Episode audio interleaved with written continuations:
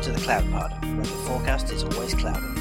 We talk weekly about all things AWS, Google, and Azure. We are your hosts, Justin, Jonathan, and Peter. Episode 25, recorded on May 28th. Optimize your journey with the Cloud Pod Center of Excellence. Welcome, welcome to another exciting episode of the Cloud Pod. How's it going, Jonathan? It's great, Justin. How you doing? Doing quite well. Uh, we are still without Peter this week, so we have invited another fantastic guest, Elise Carmichael. You want to introduce yourself? Sure. Hi, my name's Elise. Uh, I live in Florida, and uh, just to, I guess, tell your listeners about myself, uh, I'm engineer by trade, uh, and work used to work with uh, both of you guys. Maybe that was four or five years ago. So I was a technical lead and ran this new hire boot camp there of freshly minted testers and developers. And then I took over QA and engineering for the company. And now I work at a company called Tricentis, where I'm the VP of Enterprise Evangelism. And actually, Tricentis was the vendor of testing tools. That's how I know of them. So that's me. Oh, fantastic. So is that sort of like a, uh, a dev rel job per se, or is it something slightly different? Uh, what I do is is pretty different. I work with uh, sales and marketing to help with our messaging for our customers. You know, help them figure out what the business value is of our products and help our sales team understand that as well. Well, very good. Well, we're happy to have you here. Uh, you are our first female guest, which we are super excited about. So that's always a plus as well. It's been a lot of males uh, through the podcast, which we acknowledge. So we uh, it's always good to diversify. ha- happy to help with the quota. I appreciate that. All right, well, let's get to the new news. Um, so the first one up for this week for AWS, they've updated their pricing model for AWS config rules to a new pay-per-use model.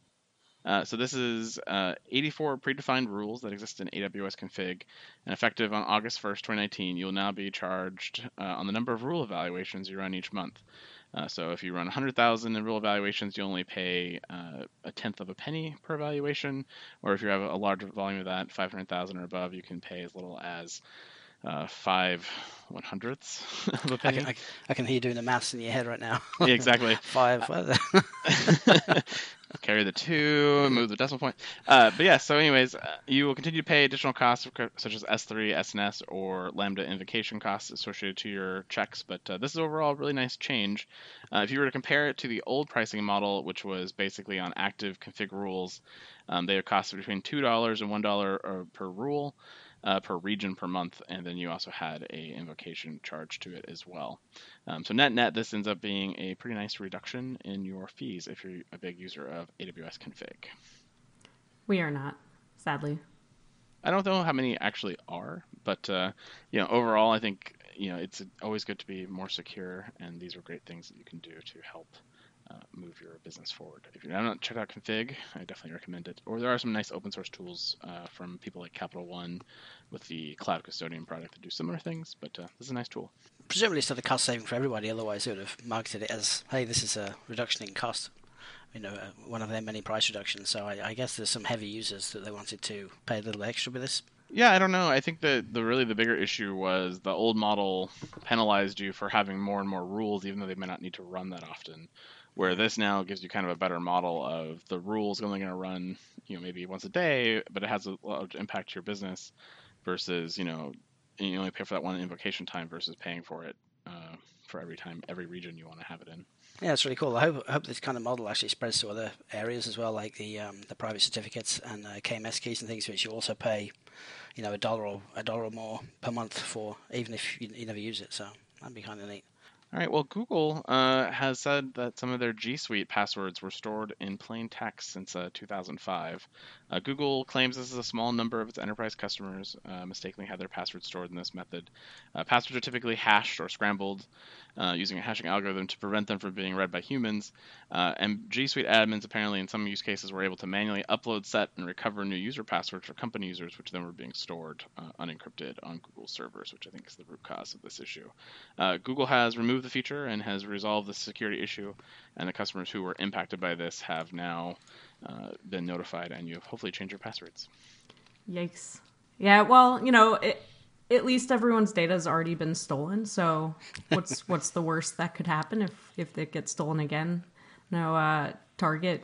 I think everyone forgot about the Target incident and the Equifax incident. Actually, I got an email, or actually a, a snail mail this week that said uh, all of my data from Georgia Tech was stolen. Yet I did not go to Georgia Tech. I never applied to Georgia Tech, but they had my data and it was stolen. Well, hey, on the bright side, if, if somebody got a degree at Georgia Tech and they're working, then they may well be paying for your your uh, social security in the future. So nice. Well, actually, I had this happen once to me uh, at a at a at a previous job, which shall remain nameless. We had a, an on-premise solution, and I didn't realize everything was in clear text until we turned it into a, a, cloud solution. So we were able to like reuse the same code, which was great. But I poked my uh, my head into the production database one time and saw everyone's passwords. So um, don't do that, Google. Definitely don't don't do that.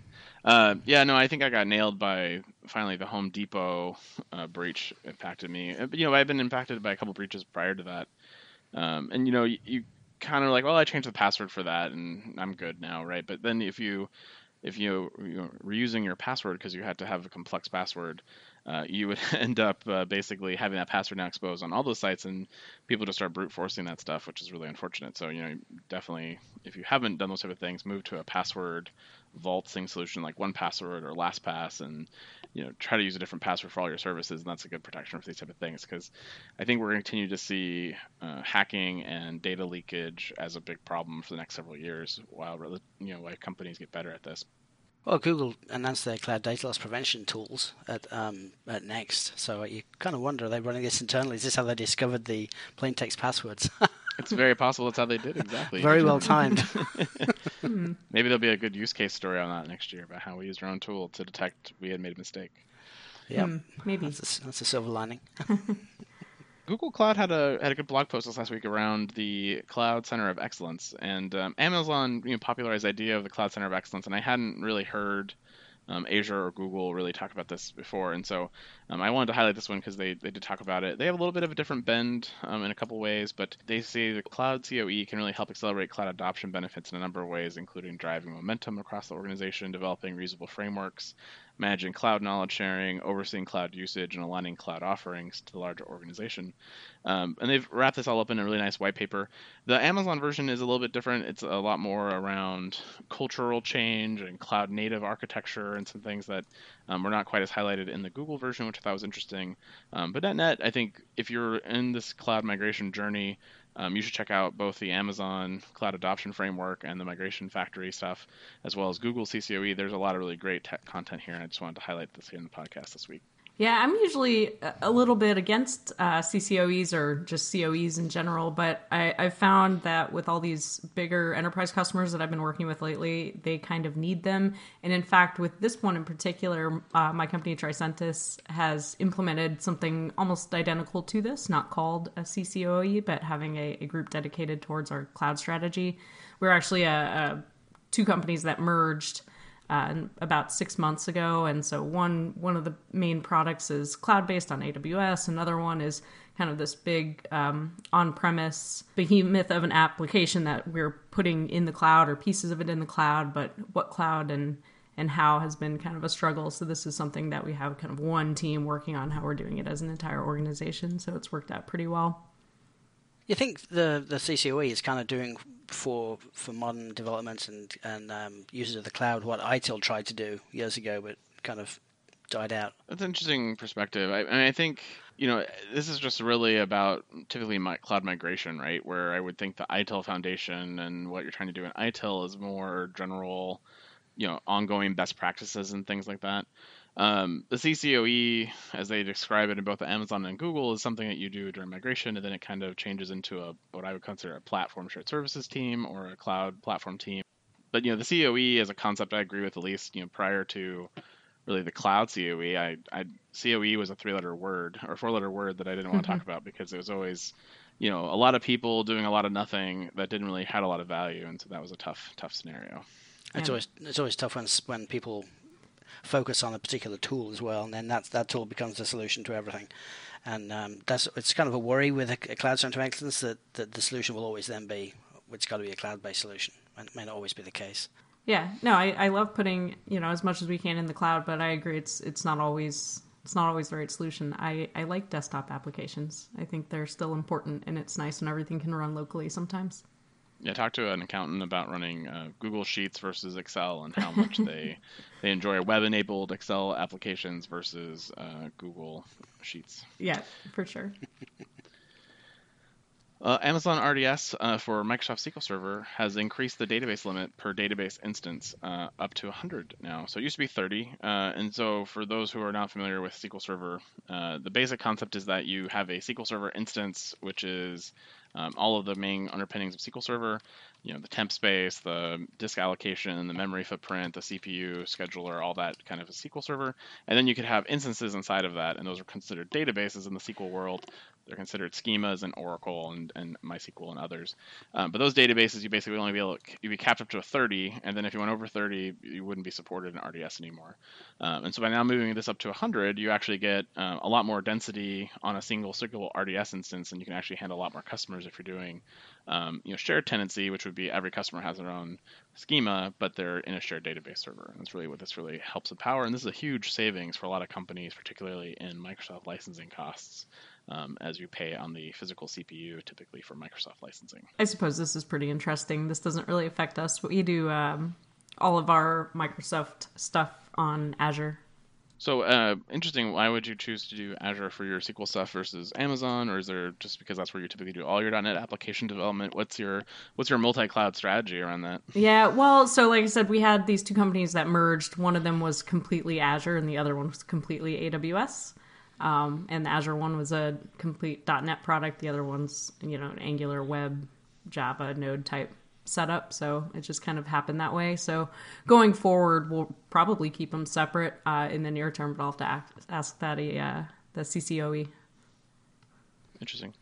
Yeah, it's a uh, you know typically you see your scenario quite often where you have a multi-cloud strategy because of acquisitions. You know they were on Azure, you were on Google or Amazon, and that's kind of where you kind of stay before you consolidate them up or keep them separate. Um, but what do you think about the workload of multi-cloud where you actually take a workload and say put it into a container and then run it across multiple clouds um, as one big global application? Have you ever seen that or done that before? We do something kind of similar. So one of our products is called Flood.io, and it lets you do load testing. Uh, so cloud-based load testing, and we'll distribute it for you. But you basically pick a cloud platform, so you can use any of the the big three, and it'll distribute it. So the product works with all of them, but I believe it's hosted on AWS itself. Yeah, so that's a very common scenario I've seen too, where you know, yes, it can mm-hmm. support mm-hmm. those things, but you typically run it on one or the other. But a really truly distributed application across multiple cloud vendors, which is what the what I consider to be the holy grail of what people talk about in the multi-cloud space. Um, I just haven't really seen it in, in, the real world, so I was curious if uh, customers or people are doing it, and I'd love to talk to a real one who's really doing it because I think the complexities would kill it uh, very quickly. But um, you know, it, would be interesting. Yeah, I've never seen one. You know, just all the disaster recovery and and um, backups and everything just seem easier to do it just in one spot. Yeah, for sure.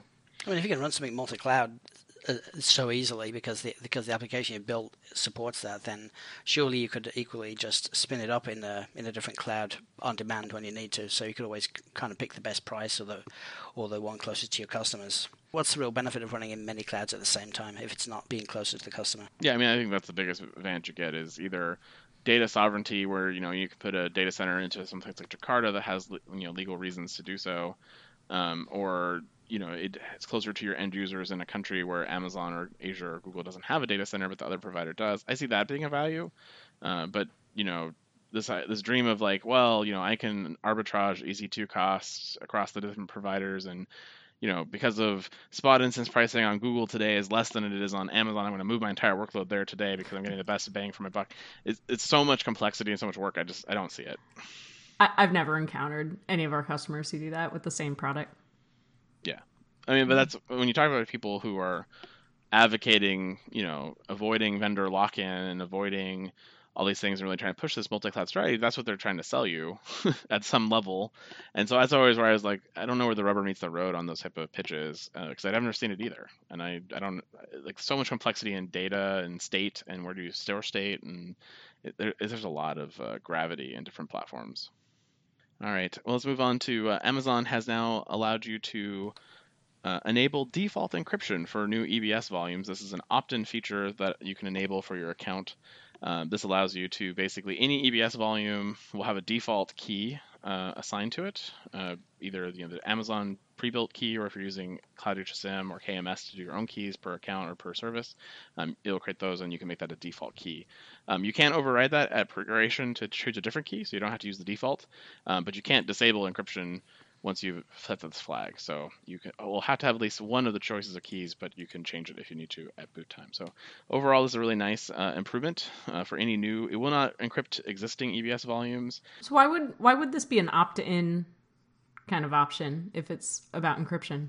There are some limitations why this is probably not on by default for everybody yet. Is that you can't launch some of the legacy server instance types, the C1s, the M1s, the M2s um, or the T1s uh, with these newly encrypted EBS volumes because they don't support them.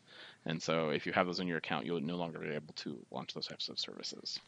That's weird how they wouldn't support them. I figured that would be something that happened at the hypervisor layer. So does this mean it's it's a that's an old hypervisor that supports those instances versus the new Nitro system or something else? Mm, it still gets exposed to the OS as unencrypted data. So I'm like, I was convinced that Amazon were actually encrypting all those volumes behind the scenes anyway. So this kind of suggests that they weren't. I mean, it would have been easy for them because they use envelope encryption for everything to um, to encrypt stuff without even telling you. Yeah, I mean, I think it's evolutionary thing, and it may be that in a year from now they say all new default accounts will have this enabled. Um, but you know, anything you can do to keep your customers from shooting themselves in the foot, I think, is a good idea too, because they've had enough scenarios where you know buckets were open to the public and then sensitive data got out of the out of the system. So Hey, I'm gonna pause right here because my dog just walked in.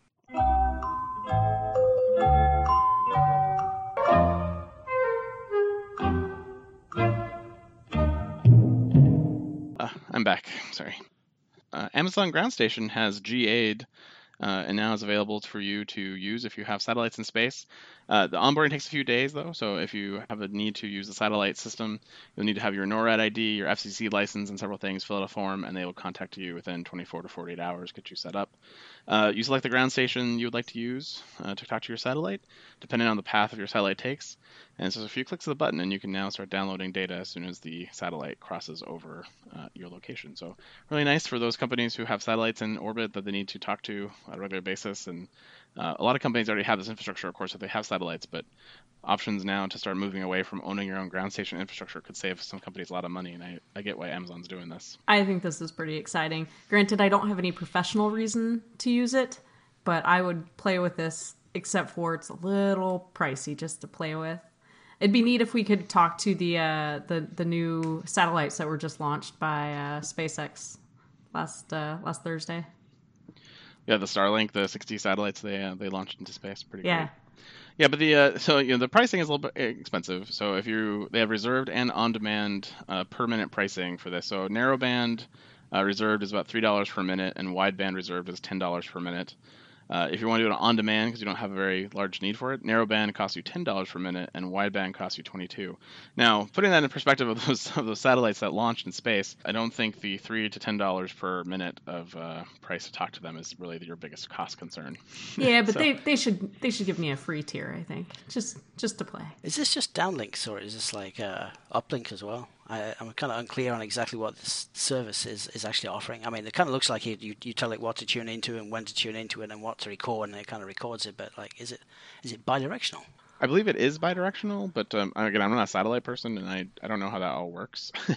uh, but you know, I, I believe it is bidirectional. But you know, the scenarios that are in the blog post that we're linking to here from Jeff Barr are from, you know, like national weather data satellites and stuff like that, which you know have a very much they're just downloading data to the ground. They're not really getting signals to change their software or anything like that from the system. So yeah, I'm gonna have to have a play around with this. I'm a fan of Raspberry Pi and. Um, the uh, software-defined radio stuff. Lots of fun little projects like air, airplane tracking and um, and the weather radar stuff's a big thing as well too. So, yeah, this is really cool.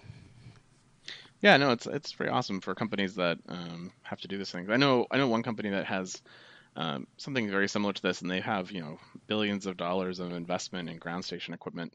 Uh, you know, and that's a big cost to maintain that equipment. So I, I totally understand why you know, being able to use this as a shared service versus running your own satellite dishes on the ground to talk to satellites makes sense. So, this is a Jedi related uh, project. Maybe. Maybe. interesting. Uh, yeah, especially since the two, the first two regions that opened are both U.S. centric regions. Yeah. Uh, they they do say it's coming to other global regions in the future, but the first two are Virginia and uh, Oregon. So yeah, it might be very much Jedi related. Hey everyone, Jonathan here.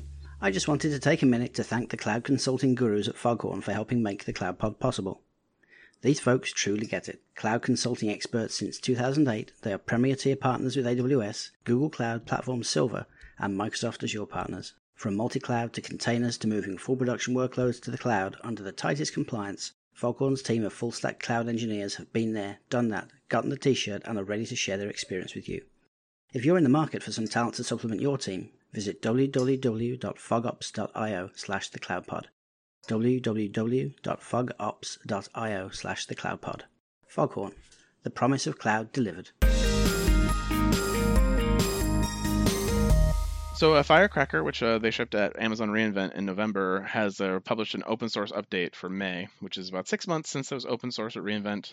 Um, they were talking about they've had 87 merge commits from 30 plus external contributors into the master branch, uh, which represents 24% uh, of all commits in that time span. So, pretty awesome. They've done a ton of additional investment into what's in Firecracker since it was launched, including support for Virtio spec compliance, multiple CPUs uh, CPUs without one gigabit, uh, huge page support, memory model improvements, and more. Uh, there's been over 450 forks out there, people tinkering with the code, and there's been several open source projects even that have started to integrate with the Firecracker product, including Kata containers, UniK, and OSV. Um, and Intel's new recently announced cloud hypervisor um, also leverages code from Firecracker and more. So overall, they uh, have several things still planned for 2019, including AMD support, ARM CPU support for Jonathan, vsock, and several defense in-depth improvements, including ease, ease of use uh, for those who are using it. Uh, so overall, a really nice uh, set of improvements to Firecracker. Exciting to see what they're doing with micro VMs uh, and a bunch of different use cases that these things are starting to open up in the market. I hope for some really great uh, talks at reInvent this year to talk about what people are doing out there in production. I'm excited to see uh, what people are doing here too. I do, um, you know, my, my company does a lot of stuff with uh, software testing and test automation. And uh, we have a lot of customers that do some sort of automation with like open source tools. And so they always have this issue where they're trying to figure out how to get enough test machines to run everything in parallel. And I imagine um, there'll be a pretty interesting use case here to, to kind of set up some small instances to run them instead of containers because containers have different problems that we encounter in testing. Uh, Kubernetes has released uh, on GCP Marketplace application management operators. Um, so these are a new set of Kubernetes operators that you can buy from the GCP marketplace or basically add to your deployment. Uh, these are basically designed to help companies leverage open source containers and apps uh, and special interest organizations to be able to publish these. Uh, includes a standard API for creating, viewing, and managing applications in Kubernetes. And the one example that really kind of resonated to me because it's been a problem I've seen is the new Java operator that they've developed. And you know, JVM's used over 15 billion devices and uh, software packages out there, and JVM as a solution on virtualization works really well, but in a container, um, it can't really detect a lot of the things it needs to understand for its operating environment, right? So you do a limitation on uh, container can only use four gigs of memory, but the JVM doesn't see four gigs of memory. It sees all the v- all the memory, and then it tries to allocate itself dynamically, and then ends up being killed by the Docker host.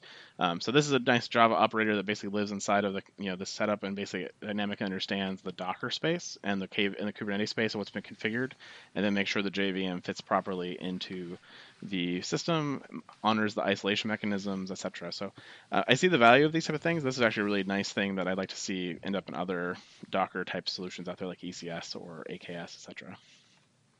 I'm actually wondering how many people, you know, who use Kubernetes uh, use Google versus AWS and Azure. I, I think we have a lot of customers that use Kubernetes, but they're not generally on Google. I think Kubernetes has taken over the world, right? I think the question, I, mm-hmm. I would imagine that almost any customer who's using Kubernetes is either using it on Amazon predominantly or Azure because they're number one and two.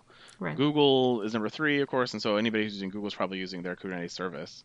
Uh, but the the big thing is that how many of the companies are using the native Kubernetes support in the platforms, right? So are they using something like Minikube to deploy their Kubernetes cluster on AWS, or are they actually using Amazon EKS? I think that's the question, really. Mm. I think there's a ton of people using Amazon and Azure for Kubernetes. So I think they're doing it with homegrown or pre-built components from the open source Kubernetes projects that make it easy for them.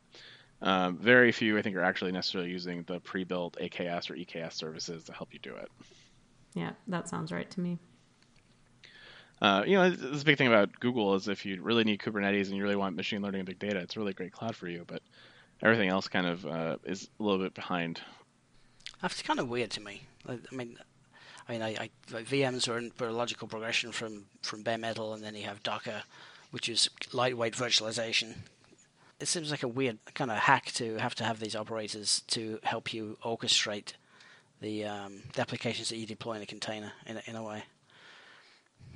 It seems like it's it highlights like um, things that could be better with the platform.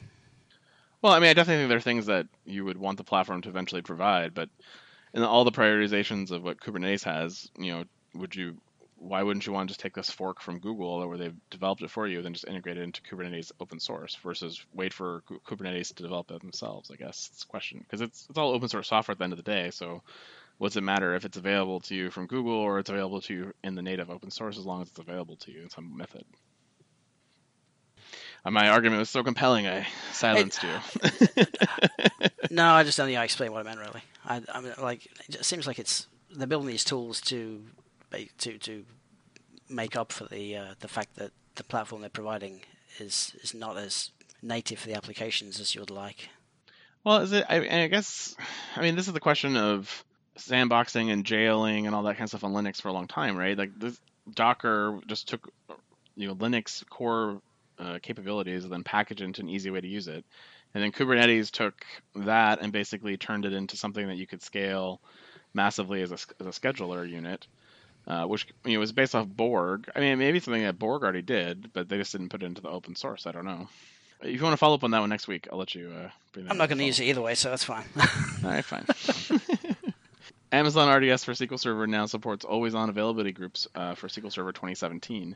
Uh, always-on availability groups, of course, allow you to improve the availability and durability of SQL Server deployments by automatically replicating databases between two AWS availability zones. Uh, when you choose multi-AZ. If you this is now supported also for SQL 2016. Uh, it's been that for a little while, but 2017 this is new. Uh, if you are using either 2016 or 2017 uh, in the old mirroring method and you want to use this, you have to disable uh, multi-AZ mode and go to single zone, and then go back to multi-AZ, and you'll get these uh, the new version of this uh, through that process. So overall, this is a really nice improvement. Always on is a superior solution to mirroring in a lot of ways for many companies. Do we get multi-master with with always on, or is that a separate thing? No, SQL doesn't really have a solution for multi-master unless you go to sharding. Yeah. That's cheating. Indeed, and it's also very complex. yeah. Uh, GitHub has launched sponsors, uh, which lets you pay for your o- favorite open source contributions. Uh, so this is a new tool called Sponsors that allows you to add a button to donate to the project or sponsor me button. Uh, this is somewhat controversial among open source developers who uh, don't really want financial interest to influence what people will work on. But overall, I think this is a really nice uh, improvement for open source and open source development. And if you can throw some money to the OpenSSL guys, I think that's always a big win. Uh, GitHub, I have a quote here from them. Today, GitHub sponsors will be launching in beta to get ahead of such concerns, GitHub told me when I asked for comments. Through this beta, we're actively listening to how folks are using the new program. We want to better understand how the program evolves and how we can best scale the framework of the program to enable opportunities for everyone to participate in and build on open source, uh, which was their response to open source developers uh, being concerned about people only working on stuff that gets paid for. I think this is awesome. I absolutely love this. So thank you, GitHub, for for making this path. You know, I think uh, this is a lot better than what's out there now, which is one a company just picks a product that they use and like and pay developers to work on it. So you already have that kind of sense of sponsorship, so to speak. Um, but also, like if you go to some open source project that's pretty big, there's probably some home document page, documentation page with one of those old like PayPal donate funds to me button and they're still out there all over the place and I think this is a much nicer solution than that old style, you know, donate to me button. It'd be interesting if they take a cut of the sponsorship money because where PayPal you know, you're not paying a fee if you're a you know a commercialized entity in any way. I don't know about the open source, but you know typically there's fees associated with those type of transactions. So I'd be curious to see if sponsors um, doesn't have that issue or what the cut is to GitHub. But yeah, I think it's a nice improvement. Well, they need money from somewhere now. Didn't they just make uh, private repos free? They did for up to three people, right? Yeah, just small small group. This is just Microsoft poking the Amazon bear for uh, all the bad things they're doing to the open source world. They definitely hold a little bit like that. Like, oh well, if you're gonna attack open source, we're gonna help them out, and their answer is, we'll let you give them money. It's great. but Yeah. uh, you know, I, I look at it purely on the you know Heartbleed disaster that happened, and you know OpenSSL and this bug, and you know you find out it's two guys or one guy working on OpenSSL, and you're like, this thing is used by so many companies. Uh, and it would be great if you know if you have value to this product that you can have an easy way to sponsor them. So I think it's a nice improvement. It's something the community maybe needed, and we'll see how it plays out over time and if the you know naysayers are right or not. But I'm I'm excited about it. Yeah. Do you think they'd ever do this for Azure DevOps repos? I know they kind of they're doing a lot of the same features on both products. Uh, Yeah, I mean it's unclear to me how Azure DevOps is going to either be consumed by or consume GitHub because it's definitely the path it seems like they're going in. But what that looks like yet, I don't think anyone's really explained to the market yet. Yeah, I can't tell. I mean, on one side, I think they would be they'd be foolish to kill the GitHub brand, uh, but I would. So I, my expectation is that we'll continue to see GitHub become more like Azure DevOps uh, as it continues to evolve. Yeah. You can now manage your cross-cloud spend using Azure's cost management solution. Uh, Azure Cost Management allows you to now look at your AWS spend and eventually your Google spend. Costs can be analyzed across 18 different dimensions like provider, service name, usage locations, AZ, meter, and tagging. Uh, budget alerts can be set up for both Azure and AWS spend, and additional cost management features will be coming out over the next several months, uh, which we'll keep you updated on. He laughs. what, what better way to get insight into your competitors than asking your clients to share your bills with them? Well, that was my take. I was like, if I if I'm a Microsoft salesperson, I'm salivating at the idea of, oh, you're gonna have all the Amazon cost data, so I can see if they're spending, you know, twenty million dollars on Amazon and only spending a million dollars on Azure. I can now go. I know exactly which accounts I need to go farm uh, to grow my revenue target. So yeah, it's a little uh, little interesting on that side of it. But uh, I mean, I also see this being a big threat to people like Cloud Health or Cloudability who one of their big plays is if you're multi-cloud, they're the only, one of the only players who allows you to see across all your cloud providers. Uh, but now, if this becomes something native into the cost management tooling of Azure or Amazon in the future, maybe GCP, um, that's a big risk risk to those businesses. Yeah, I guess this is the optimist in me thinking, oh, this this seems nice. It seems really convenient. I mean, if you were going to go multi-cloud and those two clouds were Azure and, and AWS, then this might be might be good for the finance people or or uh, anybody really. But Well, I, d- I definitely know if I was multi-cloud and I was doing both of those two, that I would look at Azure's cost management tooling before I looked at AWS's. So they have a tool. exactly. Oh. All right. Well, that's it for new news this week. Uh, Jonathan, you're on the hook for the lightning round again because Peter is not here. Should have got him to record it and just send us the uh, send us the quotes in. Future future plans. Future plans. Oh, this is this is where Polly can come in in the future. I think reading the lightning round for us. There, there you go. Elise, are you familiar with the rules of the lightning round? You know, I'm not, and I'm a little nervous because I don't know what a lot of these things are that I think you're going to talk about. That's fine. Nor do we. okay. So these are the news items of the week which didn't make the cut for talking about in person or in detail. But unworthy, but still somewhat interesting to probably someone in our audience who, you know, would like to know that this existed. Because one of the big challenges in any of these cloud providers is trying to keep up with them in any serious way is a full-time job, and so we're trying to help out all of our listeners with that use case. But you know, we can't talk about everything because we would be this would be a five-hour podcast if we did. And there's definitely a lot of a lot of uh, press releases where they're just trying to keep their name in the headlines. And so yeah, we we filter out the junk for you. And uh, this is the lightning round. So I will read the title of a, a press release or a news article, which we're not going to talk in detail about, and we can make fun of it. We can say something interesting, whatever the case may be. And at the end of the lightning round, I will pick uh, the comment or the rebuttal which I thought was the funniest or best or whatever. It's my at my discretion. Those are the rules. Oh boy. Okay. AWS now allows you to enable hibernations on EC2 instances at the same time as you launch the AMI. I, I know I'm, I'm speechless of how excited I am Yeah. about this. Yay. You're, you're literally going to sleep. I'm To literally going to go hibernate about this right now.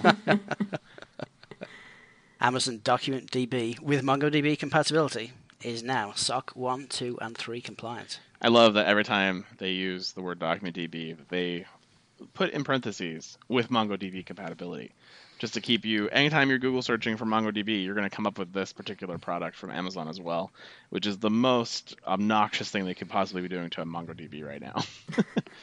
Elise? I, I gotta say something. Uh, no, Oh, you I don't was- have to you say know, something. I'm just- I I, just sure I was still chance. trying to figure out what SOC 3 compliant was because I just don't even know.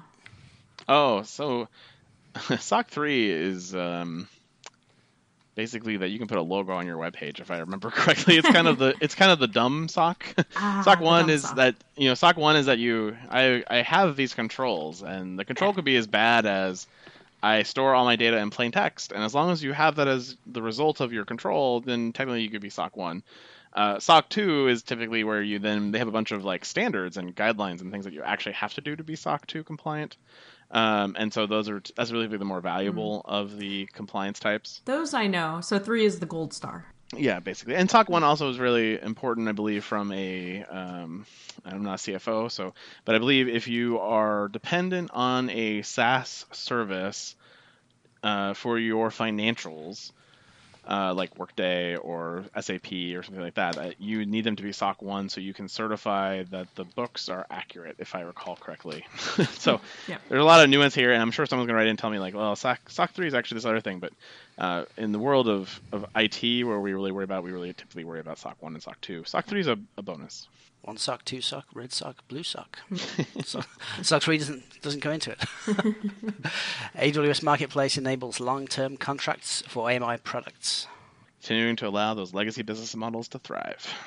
Yeah, but who would want to do this? Like, why would you sign up for a three-year contract on something when you can pay weekly? It seems seems like a For discounts, Jonathan, it's all about the discounts. I committed. I'm committing to you. I'm going to run this Django marketplace app for three years. What discount can you give me? And they're like, "We'll give it to you for half off." And I'm like, "I'm in," and it's done. So- See, that's how, it's that easy. I'd buy it. AWS budgets now support variable budget targets for cost and usage budgets. So finally, all the people who are super excited in February when their bill is reduced by two percent because of you know two less days in the month, the new budgeting feature can now fix that problem for you. Oh, that's too bad. They've exceeded their budget for the word budget for the rest of the show. Budget, budget, budget. Amazon RDS recommendations provide best practice guidance for Amazon Aurora. Yay! Yeah. I mean, I, I, uh, the recommendation engine, I guess, should really know how Aurora works and should be able to tell me what the right way to run it is. I would. I also would hope that Amazon would just do it for me, but you know, maybe I'm wrong on that. It, it, I mean, I don't know exactly what this is, but it seems by definition that's what it does. Yeah, yeah. There's a recommendation engine in RDS that tells you things to do to your database and like maybe resize it. I would expect it to do that for Aurora, so it's just a little silly. Yes, use more RDS. I think I'm channeling Peter now. All US Azure regions now approved for FedRAMP high impact level. Where's my checklist for Jedi? Check. They got a lot of regions too, don't they? They have a lot of regions. Yeah. Yes. AWS Backup now supports AWS CloudFormation. So I, I was sort of excited because I was like, oh, finally I can back up my CloudFormation with AWS Backup. but it's actually the opposite way around. It's you can write CloudFormation code to set up AWS Backup, and I was Oh, immediately less excited. I thought the same thing just now. and Now I'm disappointed. I went through a whole cycle very quickly. Seven stages of grief. Yeah. I think this is because of all the bad feedback about CloudFormation, about how they're so slow with uh, with rolling out support for new features. Now that they're twisting the press releases around, so it looks like it's the other guy's fault. Uh, it's the AWS backup team's fault they didn't have CloudFormation support. I will take AWS backups for CloudFormation though. If there's a product manager listening to our podcast, I, I will I gladly welcome that feature. Seconded. AWS step functions add support for callback patterns in workflows. I love callbacks. If I'm going to write a programming language, it seems like a pretty obvious feature. so, so much better than polling. Yeah, call, callbacks are the best. Yeah, this is a really cool feature, and I'm going to put a link in the show notes to a GitHub repo that explains all how to use this. Amazon API Gateway now supports tag-based access control and tags on additional resources. Oh, I'm sure you're in love with this one, Jonathan.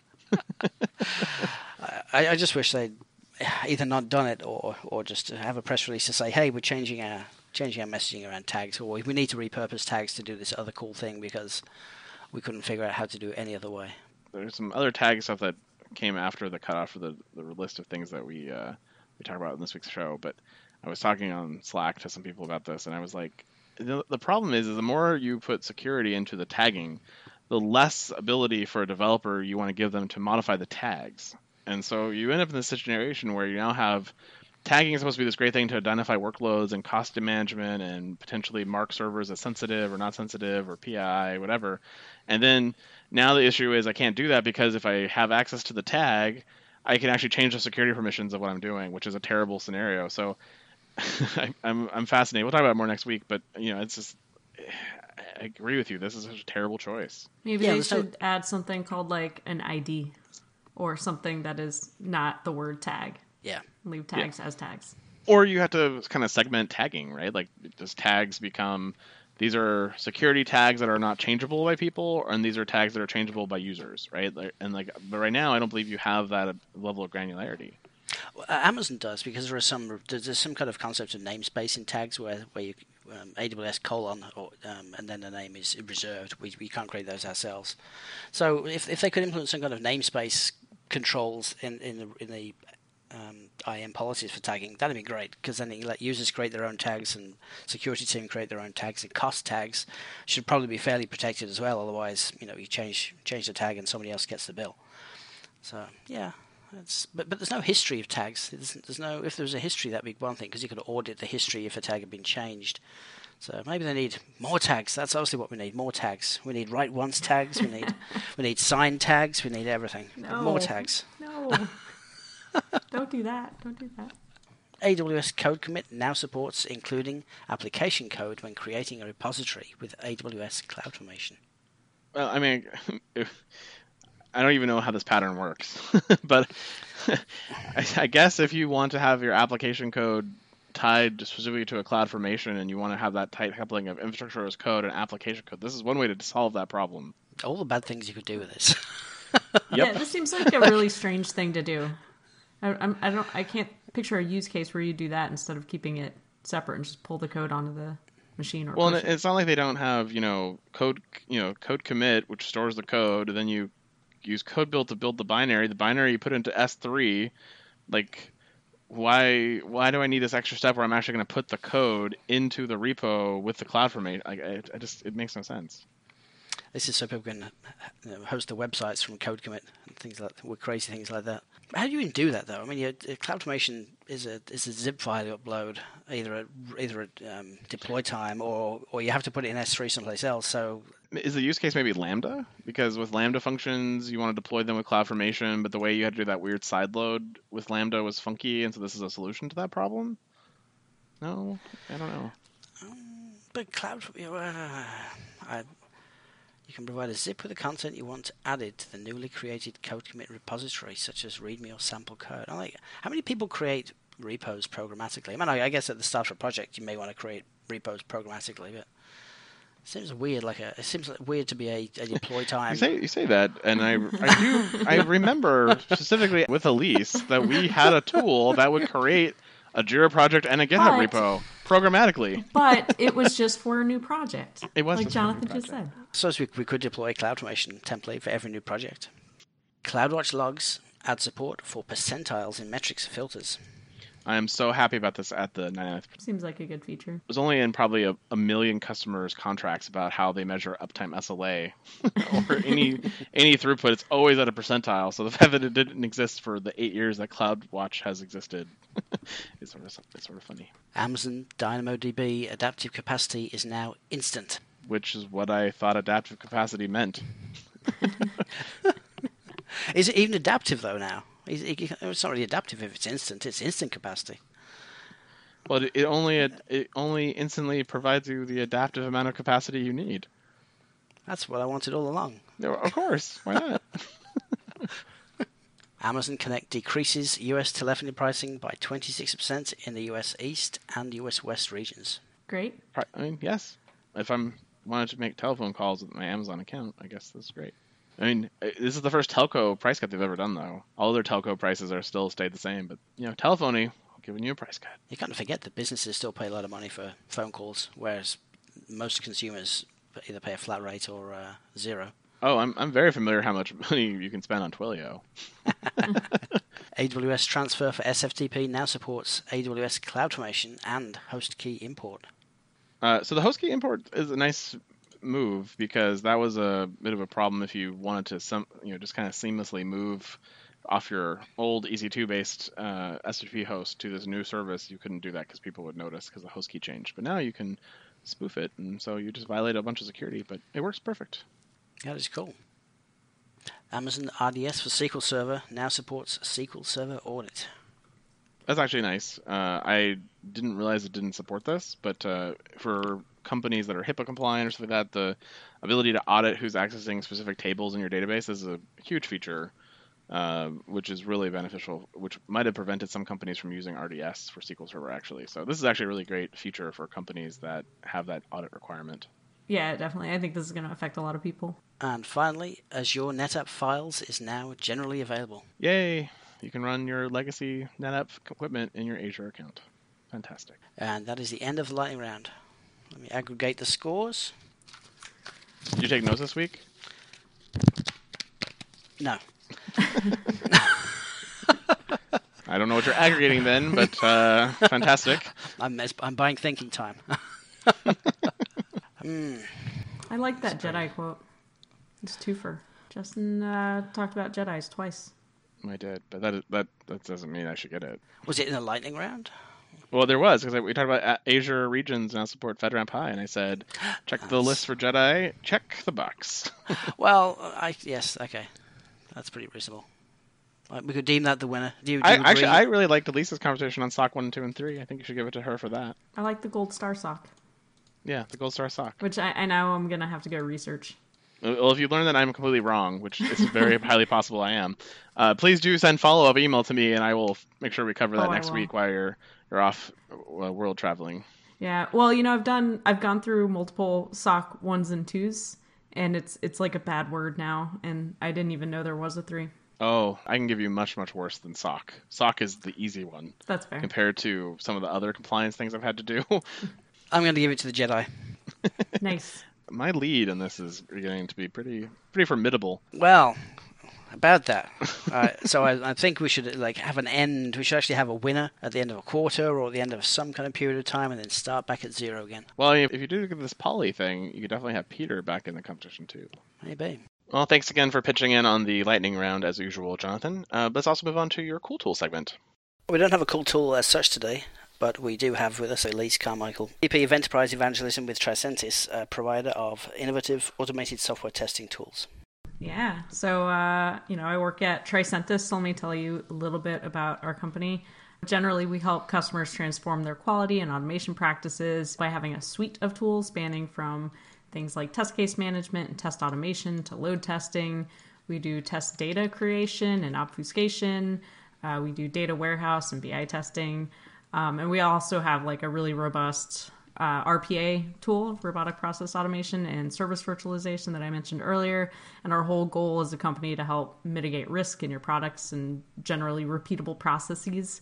So, in doing that, we provide visibility into the state of quality across the organization in like a one stop shop. So, that's kind of what my company does. We have tons of tools um, with our two most popular ones being Tricentis Q-Test and Tricentis Tosca, which is a really great automation tool that works, you know, great for end-to-end testing. Its, you know, specialty is testing uh, applications like SAP or web or mobile or um, a lot of the legacy on-premise applications and things like that. So that's a little bit about my company and, and some things we do in testing. The you know automated continuous testing how do you kind of get started with that if you're not doing i mean is this a, a lead off of tdd or is this a lead you know something else you kind of need to think about as you design software applications how do you you know because i've heard continuous testing and it's really interesting to me but i don't so i haven't done it and i haven't written code in a while how do I get there? What's my what's my evolution look like? Yeah, so the idea with continuous testing is really testing across the full life cycle of the product. So we have a we even have a TDD BDD type of tool that you would use say in Jira so, all the way from as left as you can go when you're writing out the requirements, you can test there. And we support a lot of open source tools. So, you would use something like Cucumber. That's by far the most popular, you know, left side of the testing spectrum. And then kind of on the right side, you'll have something like Tricentis Tosca, where you do end to end testing. So with some of our other tools like our, our orchestrated service virtualization, you can kind of have a stable end to end testing environment, which is really hard to create.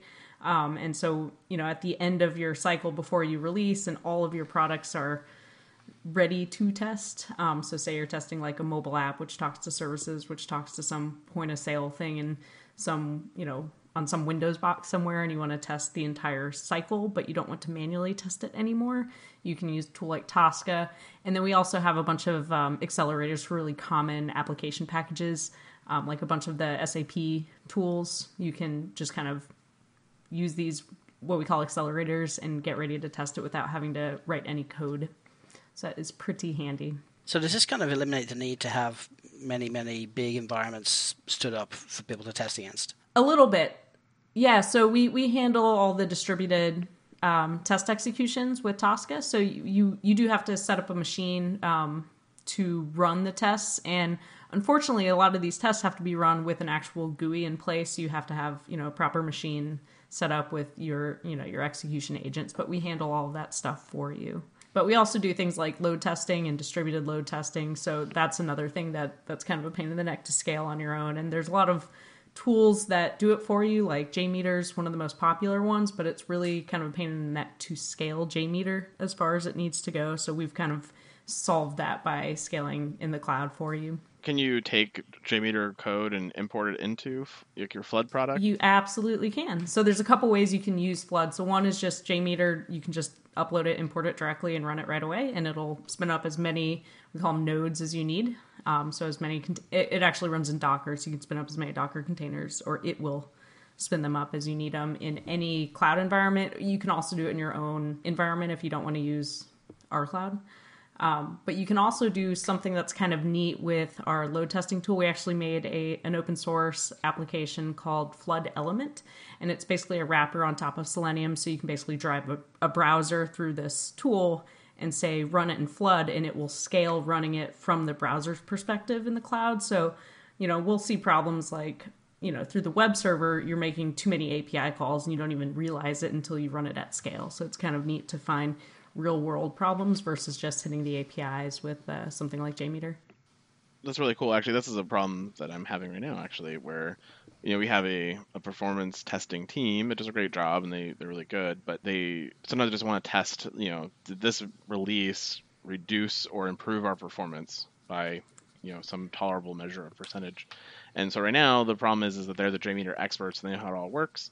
And so if we had a simpler way to approach JMeter uh, you know, we might be able to have our DevOps team do it, for example, or have um, you know our engineering team actually run it themselves, or type it right into our Jenkins pipeline and have Jenkins just do it for us. Yeah. Um, so that's actually really kind of interesting. So definitely yeah. something I'll check out in the future. Actually, I just gave a, a short keynote at our conference in San Francisco last week about that tool and how you can actually record with one of our other tools called Qtest Explorer. You can record exactly what you want that workflow to be, say every sprint um, and you don't have to know how to code and you can directly like drag and drop that flood element script that got created for you into flood and run a test and put it into your your jenkins build. Interesting. I've seen similar things with um, other load testing tools where they do like recording of your web browser session and then you can replay it. And so typically gives mm-hmm. you like a nice scaffold to like start with but you have to then go tweak a ton of it. Is is how is your tool different than something like um, you know some of those other types of tools that do that recording type thing. Uh, so that that is not the bread and butter of our tool. It's just kind of like a, a nice to have but you can go in and and you know take that code and edit. It's really just a, a short uh, node.js selenium script. Actually it's typescript. Um, but out of the box it works pretty darn well. It, it mostly does like click and waits and then you can see the the response time and everything of each api call that was made within flood so then, uh, I, I understand the agile dev testing for Qtest and the Tosca thing and Flood. How does the robotic process automation kind of play into that as well? What, what are you really doing there? Yeah, so we we really just announced that last week. Um, so it's kind of a a really hot topic uh, in the market right now. There's a couple other companies that have gotten a lot of funding, and we're like, well, we already do this, and our customers already use Tosca for this kind of process automation and one thing that we had going for us is we have like 150 or so different tools that we support already with the testing tool. So things like Excel or just a terminal, all kinds of mainframes, and um, that's something we already have. So if you want to automate, you know, logging into some email system, opening up Excel, pulling some data, putting it somewhere else in production in kind of like a really robust, resilient way, our tool already does that. So what we've done is just added kind of a nice UI layer to help you design your bots um, which is what they're all called in, in RPA, to help you design your bots to say this is the thing I want to happen, you know, anytime, you know, this this event happens. Are you trying really hard not to say if this then that? If this then that. It's really hard. IFTTT. Yep. So does it work with any uh, desktop client then? Like if I wanted to make it create an Excel file, type a bunch of data into Excel file, save it as a PDF or something, I could make it do that, or is it Yep. is it specifically you have to like embed it into the code, and since you don't have Excel access, It is a it. no code solution. So you're not you're not really writing anything, and you can put data into whatever you'd like, but it already works with all of those tools. Um, and if it's like a custom built tool, it works with things like Win32 applications or WPF. So it's it's these pre-built things and tools like SAP that are written in some other language and some other framework to like really common types of applications. It's really awesome. We might have to be in touch. Absolutely, you know where to find me. Well, thank you very much uh, for joining us this week. Uh, it's been a pleasure to have you as always. It's always good to talk to you. Uh, where can they follow you on the internet if they want to follow your amazing insights? Oh, that's a great question. You can always look me up on LinkedIn, Elise Carmichael. Um, I'm on Twitter. My name is UNC Fleece, like U N C F L E E C E. Fantastic. Well, we uh, we will definitely have you on again sometime in the future if you're if you're willing to come back for this fun. but uh, definitely have a great uh, week and thank you for joining us here on the Cloud Pod. Thanks, Elise. Great. Thanks for having me. And that is the week in cloud. We'd like to thank our sponsors, Foghorn Consulting. Subscribe today on iTunes or wherever you get your podcasts, and tweet us your feedback at hashtag the CloudPod.